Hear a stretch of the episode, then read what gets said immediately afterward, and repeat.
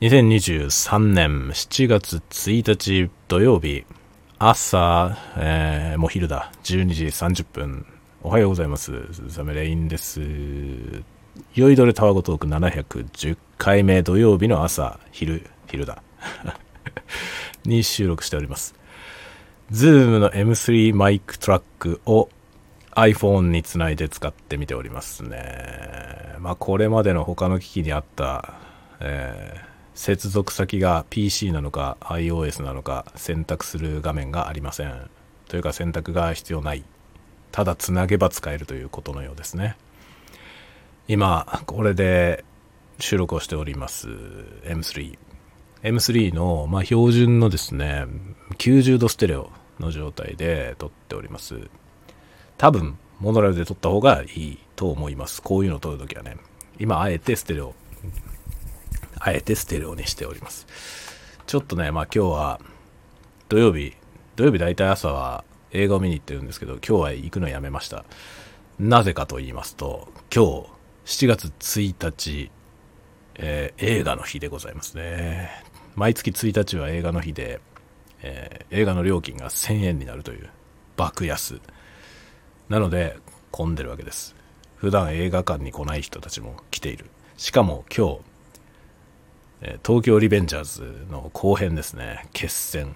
もう見たいんですよ。僕も前回ね、前作であまりにも面白かったんで、見たいんですが、それの舞台挨拶とかをやってるんですよね。舞台挨拶もちろん中継なんですけど、舞台挨拶とかあったりして、それもまた、普段映画館に来ない人たちが来るポイントですね。なので、避けました。今日は混んでる。今日映画館混んでる。ということで、しかも雨模様なんで、まあ映画でも行くかっていう人は、しかも1000円じゃねっていうことになってると思うんで、やめました。まあ昨日の晩の時点でね、あの、席のね、埋まり具合とか確認できるんですけど、まあ、大部分埋まってんですよね。すごいなと思って、なんでこんな混んでんだって思ったんですよ。昨日ね、昨日の夜。インディ・ジョーンズ人気だからかって思ったんですけど、違うよ。1日なんだよ 昨日の夜それ気がついてね、あ、1日だ、やめようと思って、明日、まあ、いくら明日にしようかなと思ってます。インディ・ジョーンズみたいですね。あと、東京リベンジャーズ2の後編、決戦みたいですね。血のハロウィン。血のハロウィンの、まあ、その決戦のところですね。前作が、その直前まで描いていた感じですね。実に面白い。僕は東京リベンジャーズ全く見たことなかったんですね。全く見たことない。原作も読んだことない。アニメ版も見たことない。実写の前作も見てないと。で、いきなり2から見に行ったんですけど、それでもハマりました。面白いです。非常に面白かったですね。なんですかね、あのー、漫画はね、いろいろ賛否両論あるというか、まあ、特にバイク好きの方々から批判されている部分がたくさんありますが、実写だとそこは実際のバイクになってるんで、ね、描写がどうとか、そういう方どっか行きますから、実写の方がいいんじゃないでしょうか、この場合はっていうね。まあ、そういうケースもありますよね。原作の、まあ、なんだろうね、非難されるポイントが実写によってうまくいくというケースはありますね。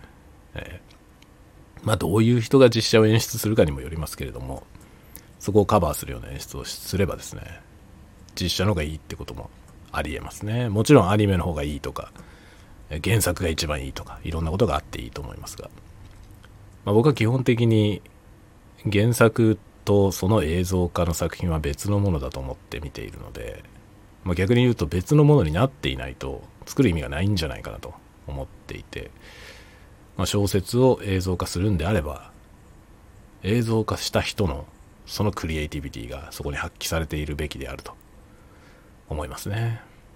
なので僕はね、あんまりね、原作者が映像化するのは、あの、懐疑的です。あんまり。まあ、うまくいってるケースほとんどないかな。大友克洋さんぐらいですかね。あの、アキラとかね。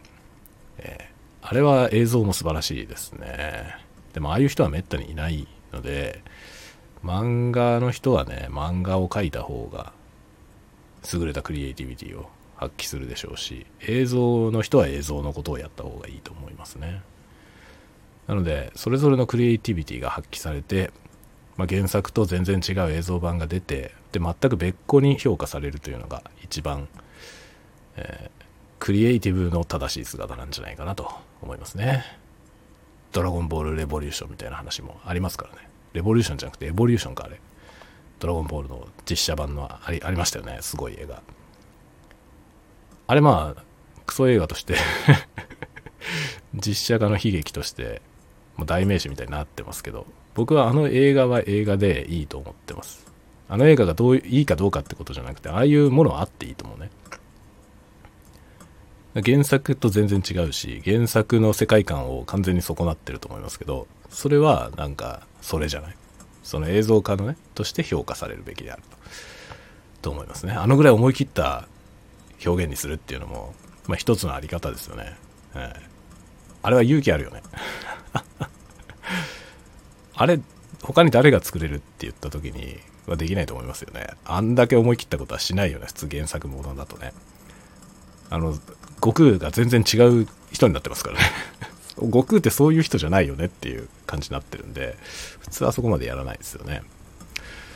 さて今横でですね、えー、フラスコが沸騰してるんですけどその音は聞こえますでしょうか？この辺のなんだろうあのリダクションが M3 のリダクションがどのぐらいになってるか。まあ今ステレオで撮ってるから多分あんまりリダクションされてなくてこの音入ってるんじゃないかと思うんですけど。ポコポコ言っておりますね。入ってますか？聞こえますか？ちょっともしかしたらね聞こえてるんじゃないかなと思いますが。よいしょ。フラスコ。でアルコールランプで今沸騰させております。そろそろ沸騰してきたんで上を乗せるという、まあ、サイフォンでコーヒー入れてるっていうことですね。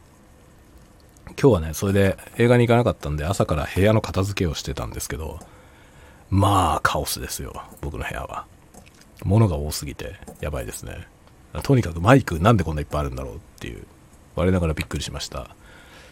で今マイクの整理をしながらですね、まあ、機材の片付けをしたり、まあ、なんで片付けしてるかというとあの機材チャンネルをねやるにあたってちょっとですね ASMR を撮ってるのとは違うアングルで、まあ、同じ部屋なんですけど違う方向を背景にして撮影をしたいなと思って今ね窓に面した側をちょっと片付けております。そっち側を背景にして使って撮影ができたらまあ、ちょっと ASMR のチャンネルとは違う感覚のものができるんじゃないかなと思って今ねそれをやってんだけどえらいことなのよ。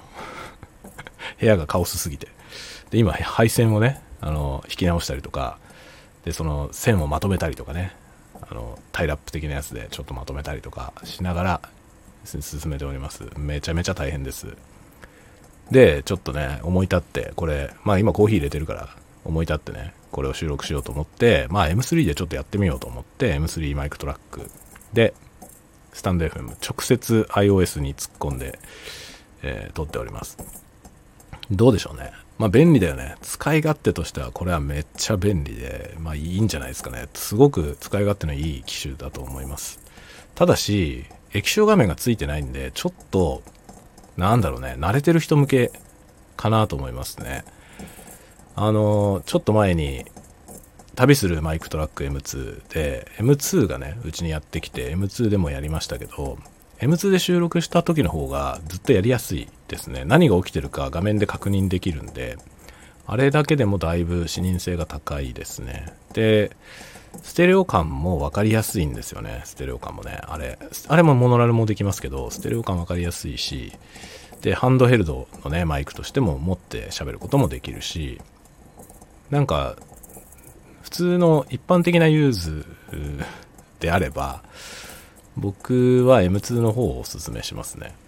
M3 は、まあ、あれですね、映像の撮影をやる人、映像撮影をやってカメラの上に載せたいっていうニーズに特化してると思うので、そこをやりたい人はこっちがおすすめです。という感じで、今からコーヒー飲みつつ、また午後も片付けを進めていこうと思います。近々多分撮影に使えるようになると思いますね。ではではではまた次のたわごとでお待ちしております。またね。